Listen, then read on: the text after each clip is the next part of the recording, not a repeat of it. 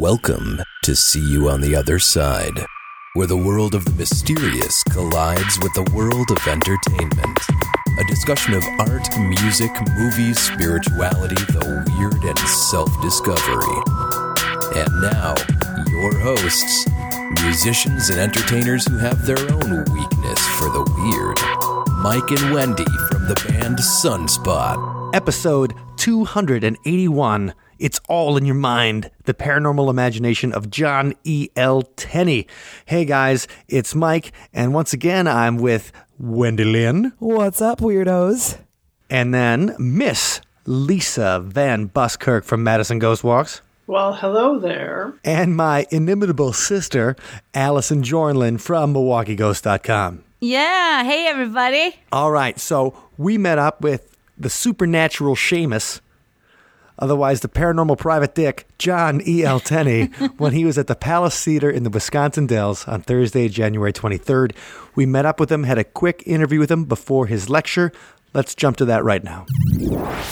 We are going live from the Palace Theater in the Wisconsin Dells. Hi, I'm Mike from the See You on the Other Side podcast, and we are here with the ma- the coolest weirdo we know, the man with the weird lectures, John E. L. Tenney, all the way from Michigan.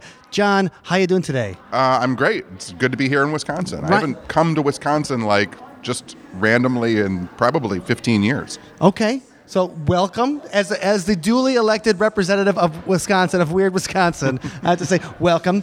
And I was wondering, what is your what's your favorite paranormal story about Wisconsin? Uh, my favorite is the one that I talk about at my lectures all the time, which is Joe Simonton, uh, the pancakes from outer space, which happened in Eagle River, uh, 160 miles north of here. Uh, Okay. Old chicken farmer thought he saw a UFO.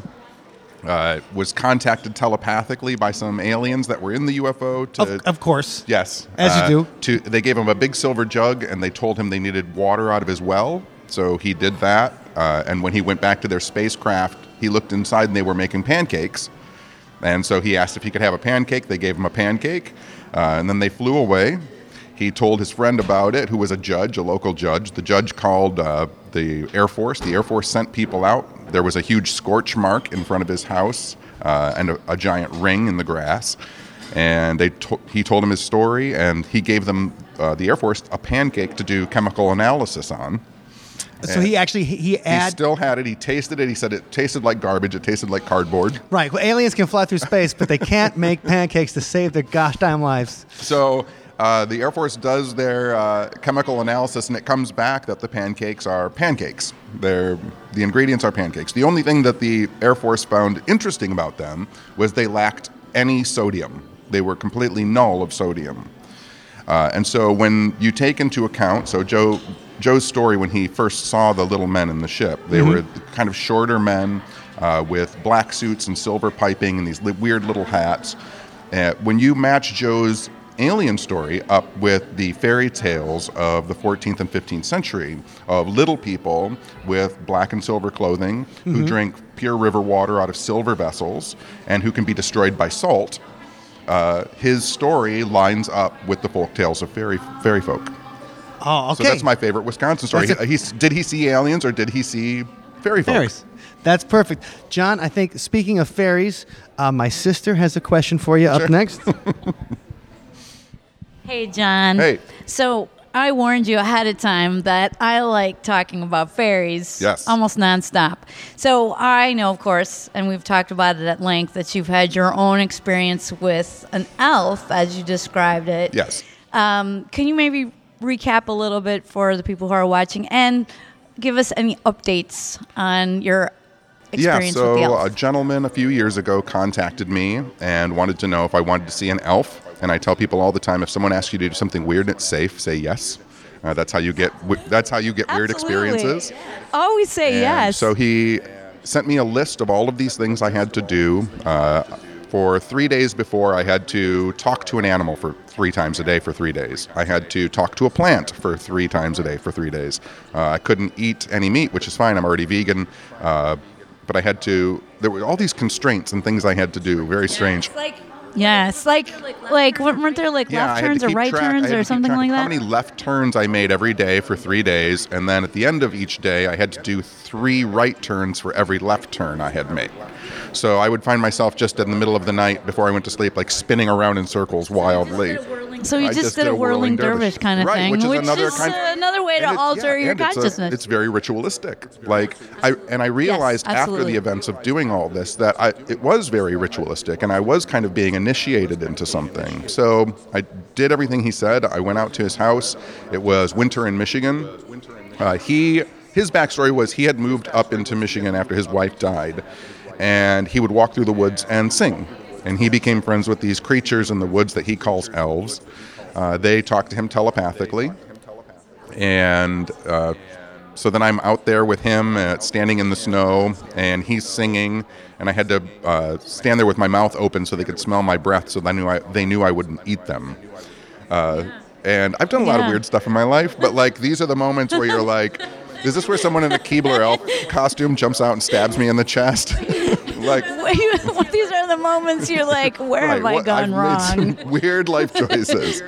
um, and so then I started to see at a certain point uh, fireflies, except the way that, except the fireflies that you normally see are kind of that lemony green yellow. And these were pinks Right. and purples, and they were kind of popping in and out, not the way a firefly. And Any blue? Yeah. Some yeah. blue. Okay. Uh, and then I realized it was cold and there shouldn't be fireflies. And then in the darkness Yes. and, and ahead of me, I could hear something scurrying around. I thought it was a squirrel, but you know, I was there to see an elf, so I'm thinking, oh, maybe this is the elf. And he uh, said they're coming. And then at a certain point, I had a camera hanging around my neck. I said, "Can I flash my light so that because I, didn't have a any kind of flashlight with me?" And he said, "Yeah, go ahead." So I pressed the button on my camera, and my flash went off. And in front of me, probably 20 feet away from me, standing on a log, was a little creature, about 11 inches tall.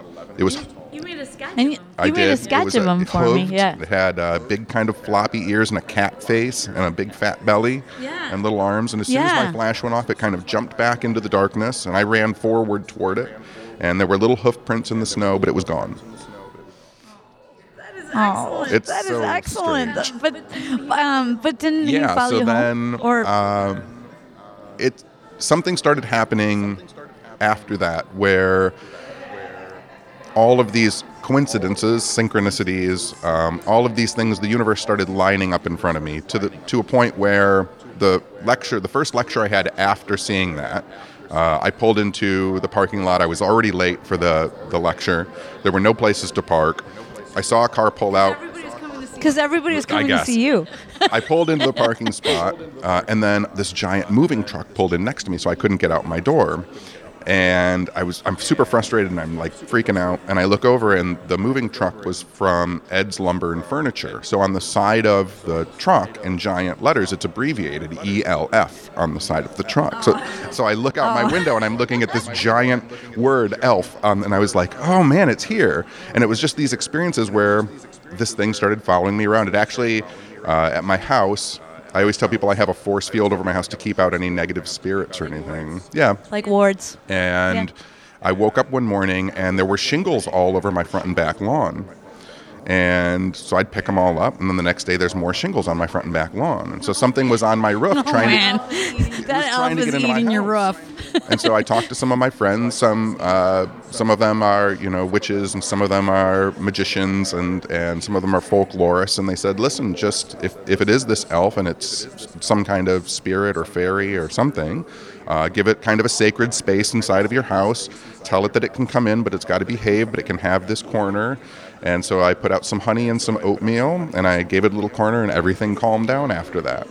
Uh, and I actually started to get kind of good synchronicities and coincidences that were associated with it. Uh, but then, uh, when I, I had to start dealing with some health issues with my parents, so I had to have a kind of weird telepathic conversation with the creature and say, like, I can't deal with you right now. I have to deal with my family. Right. So I said, "Can you go back and to the gentleman who uh, first introduced me to you?" And it kind of went away. Like it heeded my call, I guess. Maybe, maybe, you should, maybe, maybe you should reconsider and pull him into service. just an idea. That's just an idea. Just an idea. But um, so he's he's gone for now. And what's interesting is so But- the day after I had that conversation with it, um, I got a phone call from the gentleman, and he said, "Did you send this back to me?" And I said, Holy cow. "The next day, Holy the very next day." And I said, "I oh did." Oh my and he was like, "He's like, it's yours," and I was like, "It's not right now." Right. And Right. so And maybe they can help you with the salt Yeah, situation I don't well. like it's it's it was it's so strange, and it is ongoing. I mean, even talking about it to this extent is going will fire it up for a little bit. Like I'll know now for the next couple days that like it's still kind of around. Right. Like it doesn't really go. Right. Well, I mean, sometimes it, it, it can be non-physical. it kind of emerges. It, it kind of emerges a little bit more. Yes. Well, that's very interesting. yeah. Thank you so much. And I think that fairies are so important to talk about in this time of environmental I, crisis. so you know what's Thank interesting you so too much. is I've done this for 30 years, and I've talked about ghosts and exorcisms and UFOs and pancakes from outer space and all of it. And what was interesting to me is when I took the plunge, it was at Michigan Paracon in Sault Ste. Marie, the first time I told the story in front of a crowd of people. And I was like, I'm going to get up on stage and talk about an elf. And I had all of this trepidation, even though my whole life is talking about weird stuff, right? And Right. I got up there and I told this story, and the thing that was so beautiful was how many people came up to me and told me their stories that they've always been afraid to tell. That they will to people. I mean, it's weird in our in our community that people will talk about ghosts. Right, They'll that- talk that's about ghosts. They'll talk about UFOs and Bigfoot. but I'm not, not gonna fairies. talk Don't about talk about fairies fairies. and how many of their stories Right. lined up with mine. You know, a woman came up to me and she said, when I was a little girl, I used to walk around the property, um, my parents' property, and I used to wear a Walkman, a cassette Walkman. And when I sang, I would see little blue, pink, and purple lightning bugs all the time. Oh, man. And so, oh, and so all of a sudden, here's someone singing, seeing those Right. lights that I was seeing. That's intense. Well, That's intense. Oh, well, thank you. yeah, I want to give. Lisa a chance for a question, but but I really appreciate that, and we'll have to talk more. Hello there, I'm Lisa Van Buskirk, your ghost host with the most from Madison, Wisconsin Ghost Walks. And I am so thrilled to see my very old friend, yet not really, John Tenney, because I figured this out a few years ago after I saw you in person. Mm-hmm. We're about the same age. We went to neighboring high schools, and our paths, I'm sure, have crossed in interesting places way back when. Absolutely. I'm sure there have been some punk rock shows in some dimly lit rooms. Absolutely. and I'm excited to come back and visit again. Oh my God. Anyway, the one thing that I found very interesting about you, I'm very well read up on my ghosts, a little bit in the UFOs, but the thing that you piqued my interest in was time slips. Mm-hmm. Like my, I guess my favorite story about that of your many is the one about the old lady in the house with the kids looking out the window at the snow. Yeah. Yeah. Uh, so I had a client who uh, had. She said she had little ghost kids in her house, mm-hmm. and I went there and spent two months researching and couldn't find any ghost kids. She didn't have any grandkids. There were no kids in the neighborhood. She was hearing little kids running around, and I was going to tell her, you know, I have to wrap up the case eventually. And so I was in her family room. She was making me tea, and I saw something on the windows, like a little glimmer. So I, I breathed on the windows, and, and they fogged up, and I saw little kid handprints. So I told her, Oh, you do have something in this house, right? And giving me chills. And she was very happy about it, but then she was like, I just wanted to make sure that I wasn't crazy. Thank you. You can be on your way. So, about 10 years later, I revisited her case. I went to her house. I knew that she had probably passed away because she was about 80 at the time the, mm-hmm. of the first experience when I met her. And when I got to the house, there was a, a new family living there. And I walked up and did the hardest thing a ghost hunter has to do, which is cold call a house. And I'm like, I'm not going to kill you. I don't want to scare you. But this, there was someone here, used to live here that I knew that thought this house was haunted. And she said, Oh, it's not haunted now. And I gave them my business card. And the as I was walking back to my car, the the, the woman in the house who lived in the house now, she called me back. She's like, "Mr. Tenney, could you come back here?" She's like, I, "I don't think I have a ghost in my house, but my children have been drawing this old woman, and." They, she shows me a stack of papers, and, and the little kids who were living in the house now uh, match the description of my client in the past description of the children that she was experiencing, and the children who live in the house now are experiencing my client in the past. And so it's like, what is a ghost? Like, when we have this idea that we live, we die, and then we become a kind of invisible version of ourselves. But if, if time isn't in a linear fashion, like if it's all happening at one time, uh, especially with the thing I, I, I will sometimes talk about it when I tell that story is that you have a very old woman and you have very young children. So you have those people who are closest to non-existence, right? Uh, children just coming into the world, and this old woman who's just going out. So, do those edges of life uh, give you a kind of glimpse into the veil of the unreality of just existence itself?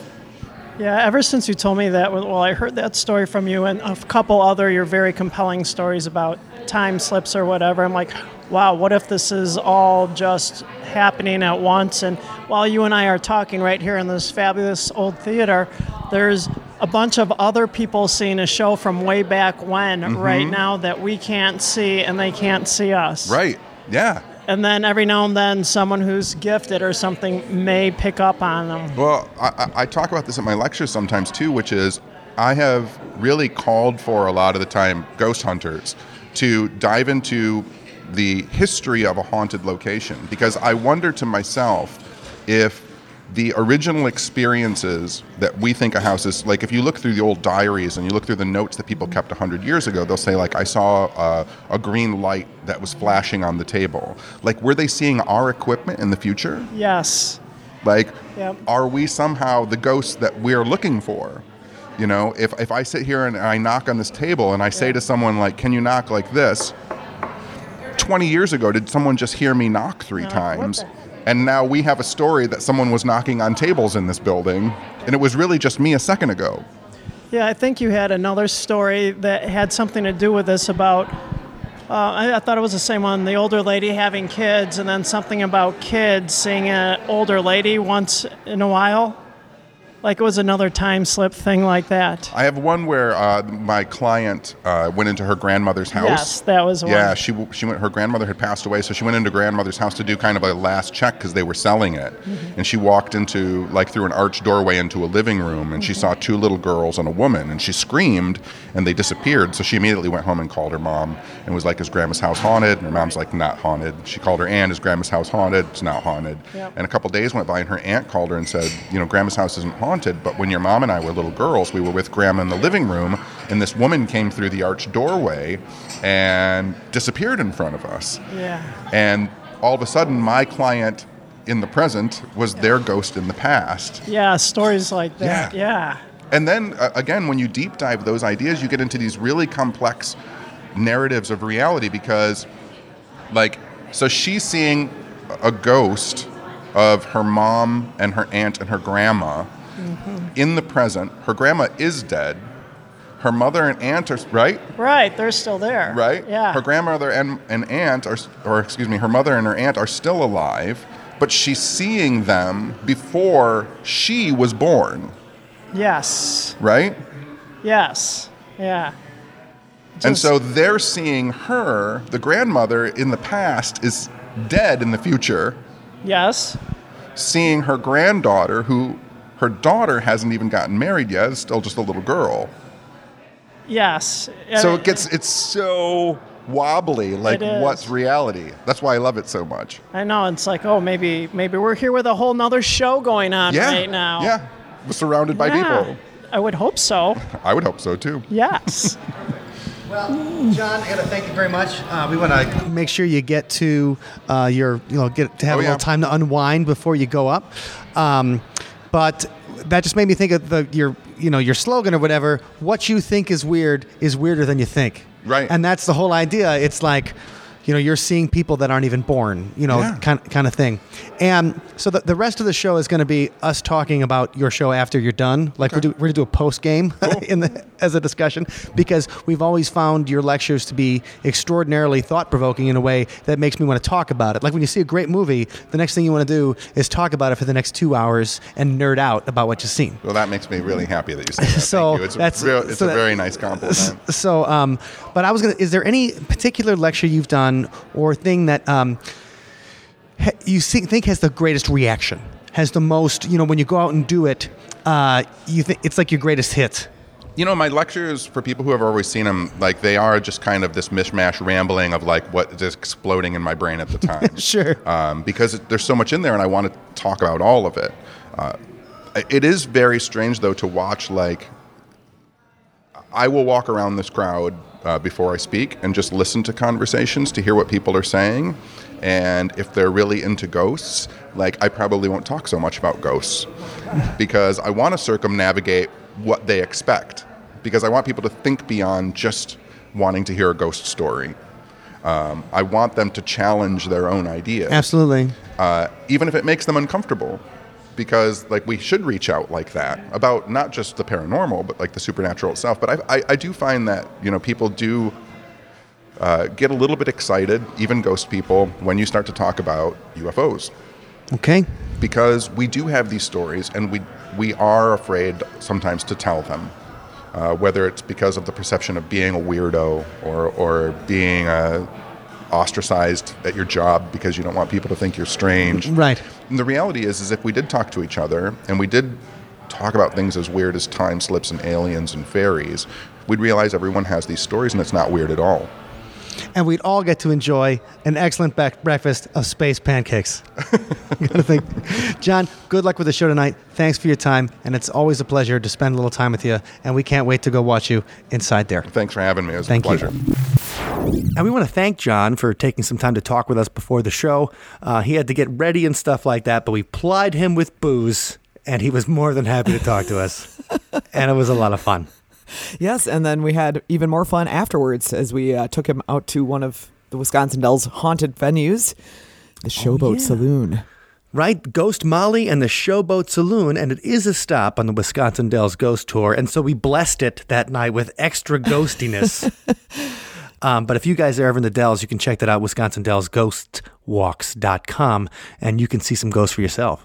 And the Dells itself is a really weird place, which we sometimes forget because we're there so much, living Yeah, so close but by. going there in the winter, when you know, like during the summer, it is so hopping. You know, it is just like crowded beyond belief. And then in the winter, like everybody goes home. Like all the people that have come in from other countries to work the Dells are gone. Uh, you know, it's just the resident population, quite a skeleton crew. It's like Right. Uh, the Shining. Yeah, people still live in and around the Dells, apparently, but sometimes you can't tell. Yeah, but it was just funny because as I shuttled John from the Palace Theater to the Showboat Saloon, we're driving and talking, and we're, we're we drive past you know the Parthenon, and then there's the White House upside down, flipped with a dinosaur busting out of it, and he's just looking around like, "What is this place?"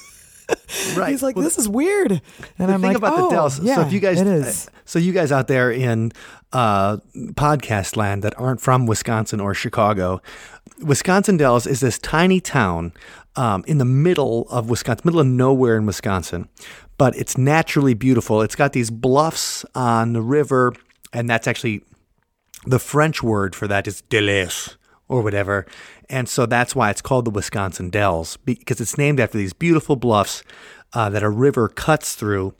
And it's been like a tourist attraction in Wisconsin for 150 years. And Total tourist so trap. Gorgeous. Yeah. well, it started out being super gorgeous, and then it became this incredibly, fabulously tacky tourist trap. Oh, and it is the water park capital of the world. Yeah, there's like five of them in like a super small area. So it's an insane amount of water parks. It's it's basically Wisconsin's version of Las Vegas. Yeah, but what I love about it is that you know it's like like Vegas or Disney World or something, except everything everything looks homemade. That's Oh, a good way to put it. like somebody made it in their garage, you know? No offense to any Dell's artisans, but Well, and it's a lot nicer now than it used to be because when we were kids, it kind of was on the, the t- in the '80s. It was kind of on the tail end of this boom they had in the 1950s and 60s uh, in tourism in the Wisconsin Dells when a lot of the attractions were created. So you'd go there in the 80s, and the hotels. I mean, hotels. Sorry, everything's a motel there. No tell little- motel. right. It's all everything's a little bit dilapidated, and um, you know the theme parks there was like a bible village you'd go to it was like stories from the bible and then there was one with fairy tales you could be the like walk into the shoe that the old woman lived in Yep, we went to that one. And the dinosaurs. yeah Oh, there's I a- love the dinosaurs. there, there was a uh, a little house made of foam called Xanadu, and it was like this is the house of the future. and my favorite was this place called Robot World. Yes. And Robot World had been made probably right after Star Wars came out, the first one. And you walk through Robot World and you see, like, when you were a kid, like, when I went there in 1981, I thought it was the greatest thing. And, like, oh my God, these robots are so modern. I went there again in 1998 Okay. and it was like a throwback to see like here's what we thought the future would look like in 1981 kids and so the, the dells is this delightfully tacky place but full of natural beauty full of a lot of interesting like history um, from the native american legends there to the you know the european settlers all the way through the millions of people that have come in there for tourism and over the summer it is um, I mean, 100,000 people come in every weekend. Fully like 23% of all of the tourism money spent in Wisconsin is spent in the Wisconsin Dells. No, I was just thinking when you go to the Dells, and I am a transplant from Detroit. Mm-hmm. I've been here about 25 years, arrived as an adult. So my experience there was with my niece and nephews at the water parks. And I heard about this place for a few years, and then I finally took the duck tour where I saw the absolutely gorgeous natural landmarks and dells. I would say if you ever go there for the tackiness, please find time to take the ducks or see why it became this incredibly tacky place that it is. Absolutely. And please, please, please go on the Wisconsin Dells Ghost Tour uh, if you go up there. And uh, you will, we'll give you some haunted history and some fun stuff. But um, so John's presentation, um, as you heard, the man can speak. So you just heard us talk to him for 20 minutes. And he really. Um, he went back to some of those stories that he told us and elaborated on them in the presentation, and that was really cool. And um, but I think my, my favorite part of it, and we've kind of heard him tell a bit of this story before, or the, a bit of this idea, is you know when we're looking at something, we have this thought that we are looking at like I'm right now I'm in my basement um, because I needed to get away from my screaming toddler upstairs, so I was able to record. So right now I'm, I'm sequestered away in my basement, and I'm looking at oh a couple of skeletons and the body of a murder victim. As you do. And so I'm looking at this as, as I'm looking at that body. I'm thinking that it's the light reflecting off an actual dead body, and then it comes into my eyes, and then it processes in my brain. And but what I'm actually, I mean, what I'm actually, I could be seeing anything, and it's the inside of our brain's the one that is doing the receiving. The um, you know, it's it's it just there's light and then it goes through your brain to say like, okay, what is this thing? So it, get, as it gets these particles of light, it says, what is this thing? And then um, and then we try to find the reasoning center of our brain to say like, okay, this thing is a body because I recognize a body, and everything we see is processed in our brain, and I don't know if I'm explaining that well. Can anybody like help me out with this idea that Yeah, I have uh, the exact quote. So, John Tenney, because this impressed upon me as he was speaking as well, he said, Everything you've ever seen, you've only ever seen in your head. So, when people are doubtful of the things he claims or, you know, to have experienced, you know, he says, Yeah, you're right. You know, when they tell him it's all in your head, he's like, Yeah, you're right. It is all in my head. But everything is all in our heads. Everything we've ever experienced, we're not experiencing the actual thing. All of us are experiencing our um, our bodies, our nervous systems, um, our set, uh, our schema. Um, we're all experiencing our own interpretation of actual events, but we're never, ever going to be able to experience the actual event in its purity. None of us can. Well, I do remember this, and I often thought of this even as a child. You know, how do we all see the same thing? But more importantly, one thing that he impressed upon me is when we see ghosts, we all have our own interpretation, like Allison said. And of course, you're going to see grandma in her best dress because that's your favorite memory. And it's in your head, and somehow the ghosts get in your head and pull up that memory. Right. Remember that? Yeah. And, so the point there being that um, if we have this idea of someone, you know, the, the way you remember the people that have come before, you have an, a, a thought in your head of maybe grand, grandpa in his best suit, uh, grandma in her best dress, you know, something like that. And that's their idea. And this goes back to this theory in psychology uh, that's actually called the grandmother cell.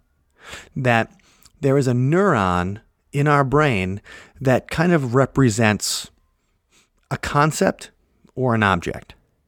And so lately it's been called the Jennifer Aniston neuron because they were doing some research um, that they, when they were doing research to say like, okay, uh, do, you know, does our brain store things like a hard drive where a specific person is related to a specific neuron? And so when they were doing some of that research, they were showing people pictures of Jennifer Aniston, of Halle Berry, of people like that. So uh, the original was called the the grandmother cell when they were doing that. So in our storage area in our brain, the visual part um, in the inferior temporal cortex. Um, so it's it's that certain neurons fire selectively when they see certain faces. So I see a picture of Jennifer Aniston. I've got a Jennifer Aniston neuron that fires and goes, "Oh, that's Jennifer Aniston. You know, she used to be married to Brad Pitt. Then she got married to Justin Theroux, the guy with the amazing body from The Leftovers, and then they got divorced too. And now, blah blah blah blah blah. Um, all those things like come together and so once that initial cell fires, then it starts firing to things related to Jennifer Aniston or things related to your grandmother. So if we think that a ghost requires so much paranormal energy that they can create a manifestation before you, a physical manifestation that would reflect light, and then your eyes would see them reflecting light, or would it be easier for them to just activate enough energy to tap that neuron inside your head. And so you see them as you would think you would see them. You know, it's not, you're not seeing a physical manifestation of your grandmother, ghost. You are seeing, you know, the, the neuron is activated. And so you're seeing your memory of her or your memory of Jennifer Aniston. And that's what activates. So that idea that we think like how much paranormal energy, like we're talking about paranormal energy like it's a real thing. Like PKE, psychokinetic energy from the Ghostbusters, is a real thing. Oh yeah, we just use our PKE meters, and it tells us when a ghost is around.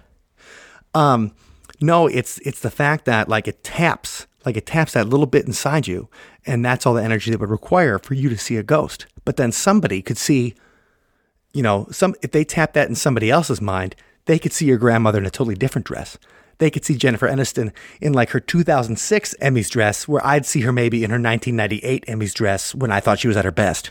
Right, right. And so those little things right there, like that's what fascinated me and the way it connected to existing psychology with the grandmother cell. And then going back to William James, who we just discussed a couple weeks ago, William James, he talked about the same kind of thing in 1890 that there was individual cells in our brain that might be holding each concept and that if we lose like we lose that cell we might have to relearn the concept and have it reloaded back onto the hard drive. Allison? Yeah um, i mean that was fascinating uh, for me as well and i, I just think that uh, you know he he really got you to think differently or to change your thinking and i mean that was that was something that came full circle. Uh, you know, later on we can talk about the the Star Trek conspiracy exercise that he put us all through. Um, but basically, you know, what he was looking to do is change the way that you think of things. And I, I think he, he was trying to get the message through that all of us, um, scientists and um, you know, radical skeptics included, uh, are looking at the world uh, through a faulty mechanism. you know, we're looking at the world um, in in a way that we we don't usually acknowledge. You know that we all have this very limited view, um, and you know it's it's.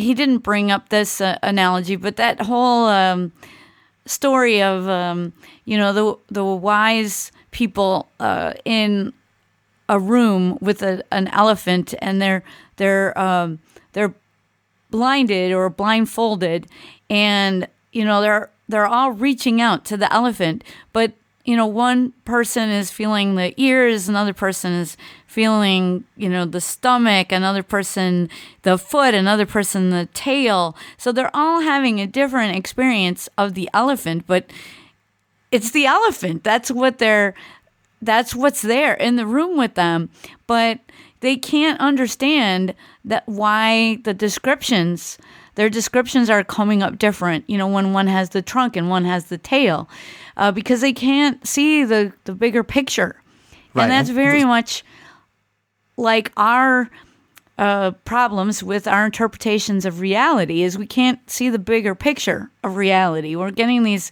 little snippets here and there, and um, we don't often get together and talk about, um, you know, like what's your experience of the color purple? This is how I see the color purple. How are you seeing it? I mean, we just kind of assume that everybody's experience of things is the same.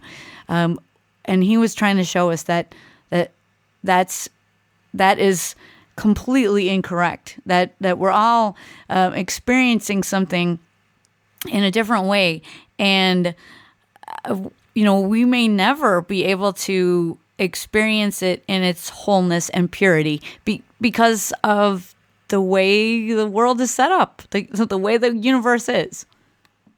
Sure. And, you know, that goes back to this idea that the color blue is a like a modern invention because if you look at um, like Greek authorship and you look at Greek literature, um, they never described the color blue. In fact, the Greeks didn't have a word for the color blue. And this guy in uh, 1858, he eventually became like the prime minister, William Gladstone. So he eventually becomes the prime minister of Great Britain, but he's reading through the Odyssey because back in those days, everybody actually read through, you know, all of the classics, and probably half the people um, who went to college could speak Latin and Greek and the whole deal. He goes in, he notices that it's really weird that Homer, um, the poet, not the yellow cartoon character, besides, they wouldn't even describe him as yellow, probably. Um, but Homer's talking about the sea, and he keeps on describing it as wine dark. But why would you call it wine dark? Why wouldn't you call it deep blue or even like aqua green? I mean, maybe not aqua or whatever, but why would you call the sea the color of, you know, purple or d- deep red? Well, is it possible that it appeared that way? Well, um, some people have thought that. They thought that there may have been some kind of algae that made the Aegean Sea red at the time. Oh, yes, there is red algae. And I, I was talking off air about how maybe it was running red with blood. Right. And some people thought that the Greeks were colorblind. Um, in certain, like the certain Greeks um, were colorblind be- between a couple of different kind of colors. Some people said it was algae, but also he starts looking in the uh, in the Odyssey for different color descriptions, and he notices that sheep are described as violet, honey is described as green, and of all of the color references in the book, he mentions black 200 times, white 100 times, red fewer than 15, and yellow fewer than uh, 10. And so he looks at all these other Greek works and he never sees the word blue. And he starts thinking, like, well, what if they just had no concept of blue? And so he starts looking in these different languages. He looks at the Icelandic sagas, the Quran, stories from China, um, the Hebrew version of the Bible, so before the King James version, when it was its original Hebrew, and he starts seeing that uh, like blue is not you know mentioned at all, at least not the way we think of it. It- Blue is mentioned the same as green, like so. That, so it's green that people are describing. They're not describing green versus blue. And he looks into like languages and notices that black and white are there right away, dark and light. And then the next one is red, the color of blood and wine. Then yellow ple- appears, sometime green will appear, and then eventually blue appears in the language. So then this other guy, 100 years later, a researcher named Guy Deutscher, he's a researcher that takes this work very seriously and takes it home. he asks this kid, um, Why is the sky blue? And he had never told her before about the color of the sky. Like, so he, he waits till he's like two or three or whatever. And he asks her to describe the color of the sky to him. And she's like, White? And then eventually, after a few times he asks what the color of the sky is, she'll say it's blue. Now, he doesn't know if he told her that or somebody else told her that. But the thing is, she had seen the color blue in, you know, all around in different places. And then when he asked her the color of the sky, she eventually says blue. So it seems like um, how we, like our beliefs and how we perceive things actually affects what we believe we're seeing. So if we don't have a word for things or we don't have a way of understanding them in our head, we can't tell them apart. There is an, there's another study with an African tribe where they had no term for the um, they had like a hundred terms for green and no terms for blue. And so what he does is he uh, shows them 11 different uh, green blocks and one different blue blocks. And he asks, which of these things is not like the other? And they can't tell it apart because they had no concept of blue. And so it's funny when we're talking about the paranormal stuff um, that, like, this blows my mind that we, if we don't have a way of comprehending it in our brains already, it's almost like it doesn't exist. So connecting all that together kind of is what affected me the most out of the entire thing. And uh, I know. So, what did you guys think was the was the best thing? Lisa, what was your personal favorite? Well, one of my favorite things about Mr. John Tenney is listening to him talk about anything because sooner or later he's going to hook it up to a story that I wonder how the heck did he get from this story to that story? He, just because he's so knowledgeable. And then mostly the way everything he talks about is interesting. And he also is very, very specific to say nobody really knows the answers to things. He doesn't have questions and answers, not Q and A, but Q and I. Oh yeah, that that was a good one. The Q and I. I'm like, all right, man. Yeah, because he has no answers. He does. He says no one has answers.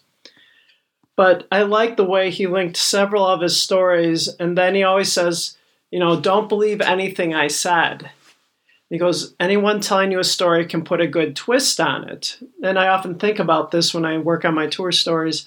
But he had this killer Star Trek conspiracy theory where he had all of us eating out of his hands. And then he goes, yeah, it didn't happen that way. But it started out that uh, Gene Roddenberry was uh, very Catholic. And the Enterprise has a link to that, why he named it the Enterprise. Right. The Spanish Inquisition, when it was in Portugal, which is obviously right next to Spain, it was um, El Enteprizio or whatever. So the enterprise in Portuguese or Spanish uh, was what they called the Inquisition in, uh, in, in that different country. Yeah, then he went with the sign of the Vulcan. Is actually, you know, when Spock does that, it's a Hebrew sign, and they made him an alien and sort of discredited his humanity because he didn't like Jews much. And then McCoy was super religious, and he's the real McCoy, and we're all going, "Oh my god, oh my god!" And he's telling Right. us this, and I'm sitting next to Mike, and he's about pissing his pants. He's so excited. I And was then he- because then he goes he goes 1701. He's like in 1701 was the final execution for the Spanish Inquisition in Portugal. And that's, and the that's the, Starship number. Yeah, Right. Yeah, and then we're all like, "Yes!" And then he goes, "Yeah, I made that up. None of it's true." And I'm like, "Oh, so disappointing." And, but the, his ability to find all this information and link it up, and I've seen him several times speak now. And that's how he is. He's like, you can't just do ghosts. You can't just do UFOs. You can't just do cryptids. We're all connected. And I really appreciated that about him. I agree. Allison, what was your favorite part? Well, I uh, really loved what Lisa was talking about just a second ago. I I need to chime in to just say, you know, he had been showing us all these connections and also the fallibility of our um, view of reality, uh, our inherent and the inherent infallibility of our view of reality.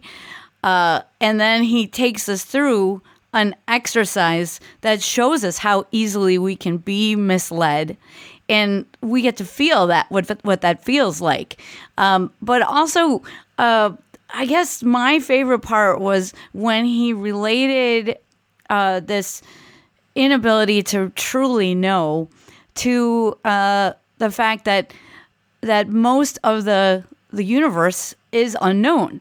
Uh, people might not realize that uh, the observable universe only makes up about five percent, and then the other seventy-five, uh, or actually ninety-five percent, is uh, made up of dark energy and dark matter. So you know the biggest um, contingent being dark matter, which which we don't understand, or I mean the dark energy, which we don't understand it at all. At least with dark matter, we we kind of get an appreciation of it because of um, its effect or how it is affected by um, gravity and how we can see that how advanced math shows that.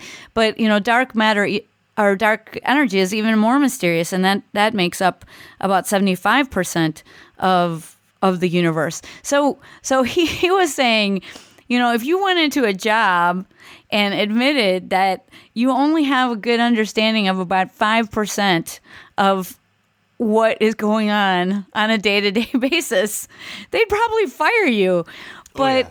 This is what Totally. scientists are essentially telling us is they only understand about 5% of reality.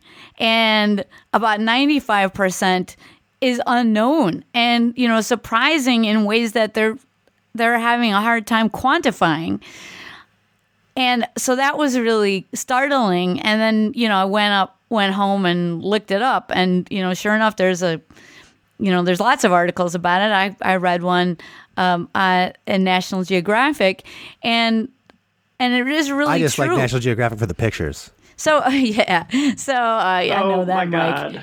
god. Um, so I, um, it, it was really, it was really another, um, another bit of evidence that he was he was kind of making his making his declarations in the beginning and then supporting them with evidence from the sciences and and this was you know his most powerful piece of evidence you know to say to show us how much uh, we don't know. And it put it's put things in perspective that that yes things can be unknown. I mean it gets so easy i think these days to think oh everything's been discovered. And i mean i mean that's not even that's not even recent. I mean people were thinking things already everything had been discovered or figured out 200 years ago or 100 years Right, ago right. right? And and so you know now you know with um with all all this information coming at us we tend to think that that we really know everything. But you know he he really reframed the universe for us. And that's that's something uh that's really high praise. Uh when you go see a talk and it revolutionizes the way that you experience reality Yeah. hey you know Hey, man. that that's five stars right there. So uh, that's that's what I have to say about it. There was, was so much in his talk, uh, but I think the biggest message is how much we don't know, and a call for openness to real study of of these strange phenomena that you know people have talked about across cultures and across millennia, uh, and and not just you not just like what you get right now, which is this um, TV schlock um, treatment of the these strange phenomena that you know are part and parcel of everyone's life. You know, not but he he's he's searching for something that's real. You know, a, a real understanding of these things. You know, that goes deep and so that's that's why I really appreciated it because it not only reframed the universe for you, but also uh, was a call to action. Okay, Wendy, uh, what are you going to say about that? Yeah, I was just going to mention too that part of uh, his demonstration, you know, going back to the Star Trek thing, and believing what we hear from people.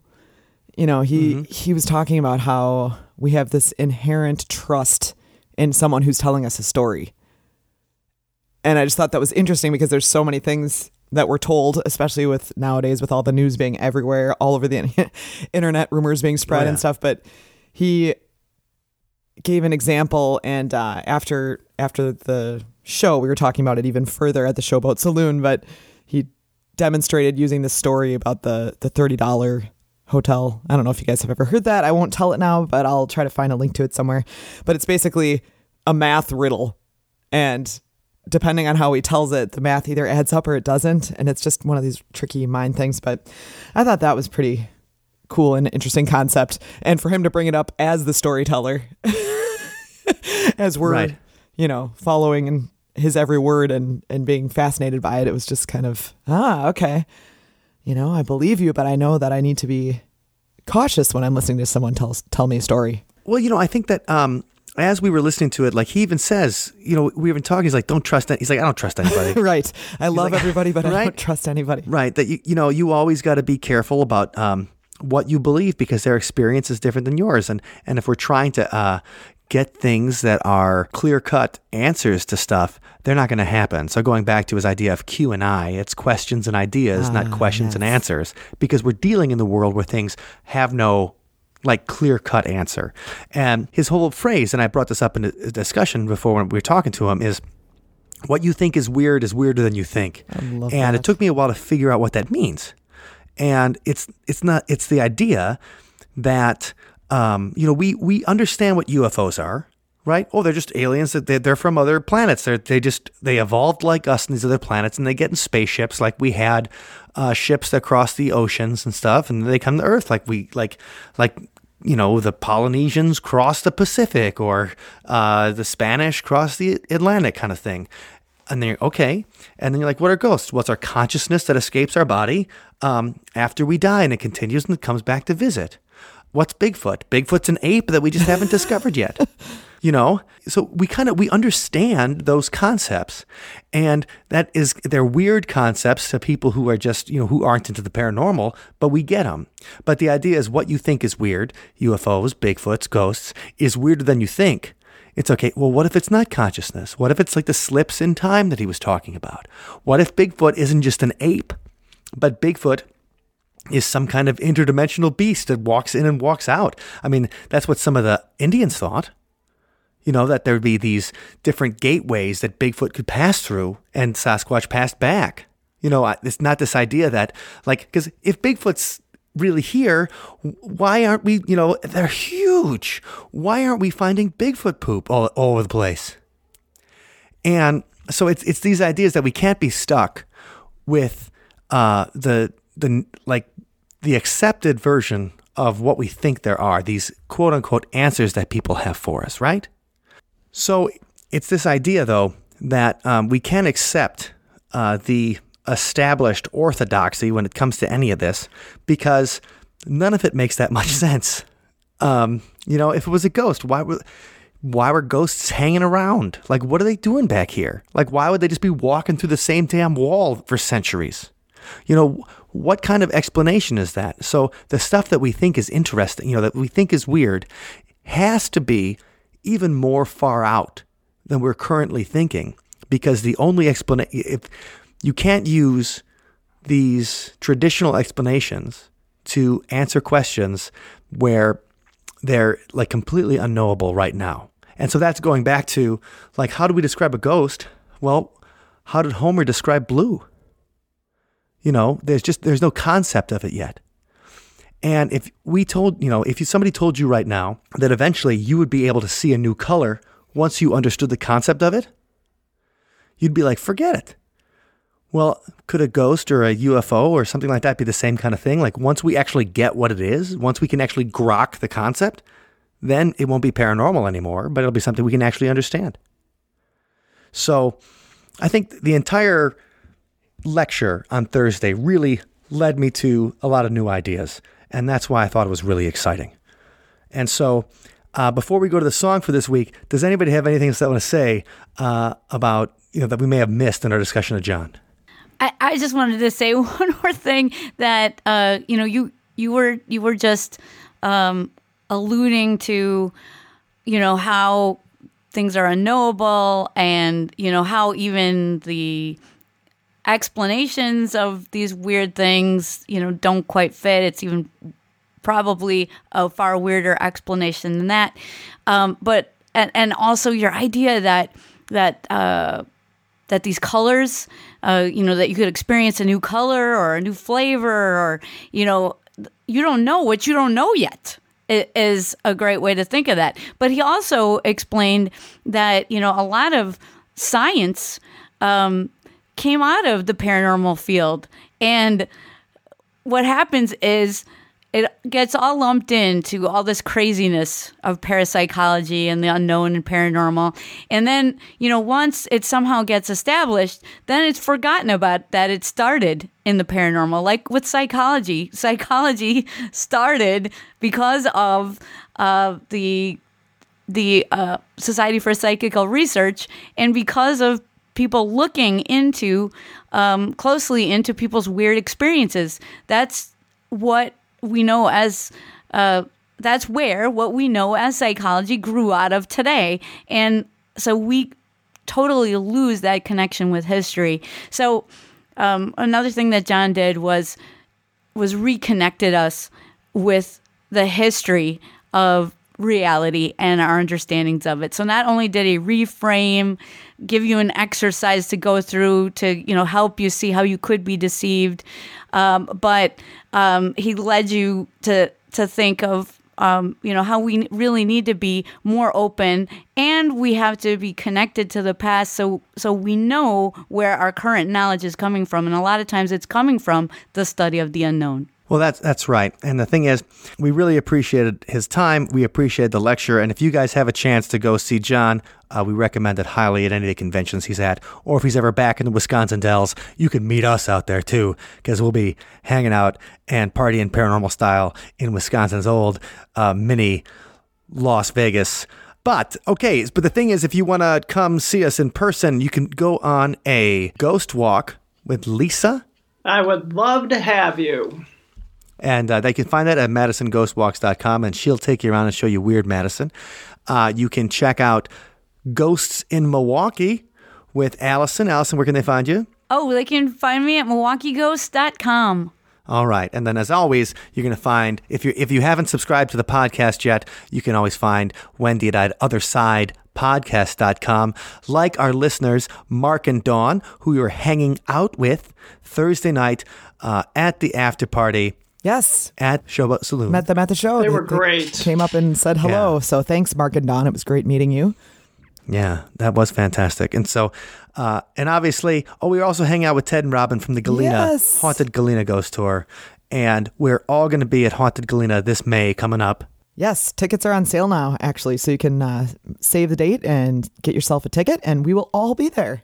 Yeah, so, uh, right, there's going to be Sunspot. There's going to be, uh, so like live paranormal music. There's going to be ghost stories. There's going to be a ghost story panel. It's going to be a lot of fun. And you can find that out at, is that hauntedgalena.com? it's hauntedgalenatourcompany.com hauntedgalenatourcompany.com. Stick that in your browser and view it. And the whole entire Yeah. event is going to be at the Haunted DeSoto Hotel, which is a really cool venue for and the perfect thing for a haunted conference. So I'm super excited about it. We are going to bring about the end of the world with the Sunspot concert we're planning on Friday night. We have some ideas in order to raise Cthulhu. There and it we can't wait to do it in Galena because, I mean, if you think of Galena, it's one of those towns we've talked about before, like a Mississippi River town that was bustling, you know, in the in the 19th century, Mm. and then it kind of dies. And then what we do is we raise it from the dead. Um, and then Cthulhu, uh, you know, he comes from the depths of the Mississippi and eats the entirety of Iowa. There it is. Sweet. That's right. There's connections with August Derleth there, so there might be a power center for Cthulhu. But um, you You can mean the also Cthulhu power zones? Yes, Cthulhu Power Zones. So you can also go to hauntedgalena.com. They have a lot of different domains. So uh, hauntedgalena.com uh, to get your tickets now. Anyway, it's a lot of fun. And let's go. So earlier, John was talking about the idea of time slips. That um, is it possible that ghosts we see are, you know, someone looking in from the future? Or are we looking in on someone from the past and are they seeing the ghost of us? It's these moments that are frozen in time. And um, we find ourselves going back to them or maybe going forward to them. And part of that is the idea behind these moments we would love to freeze in time. And this song this week by Sunspot is called Perfect.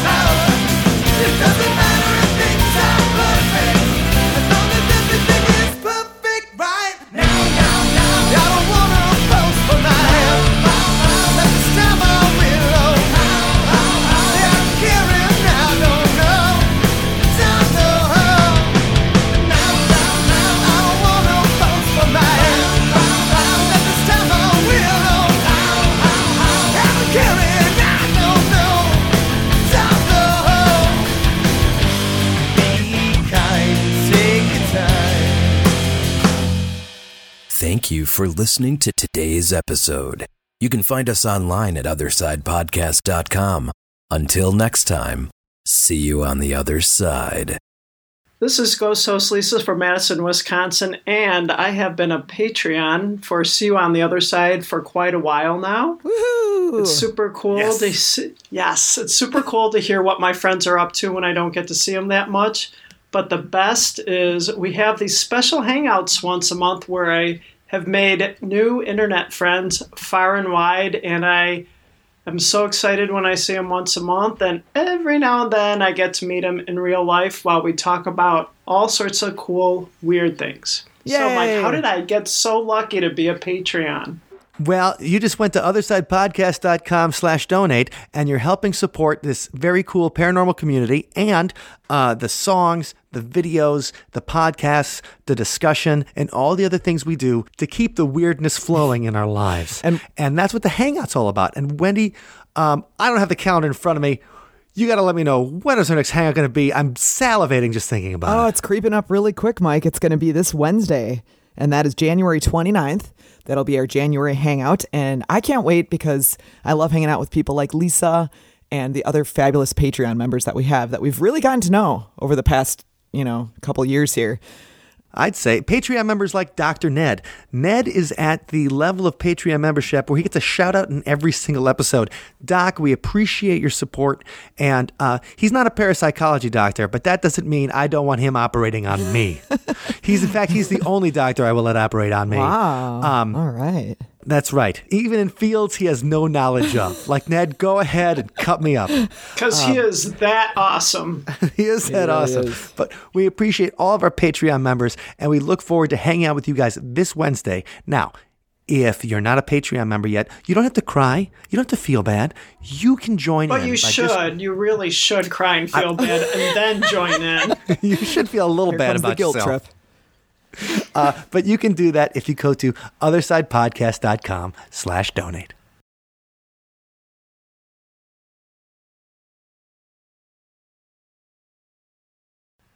Sweet. I am the demon.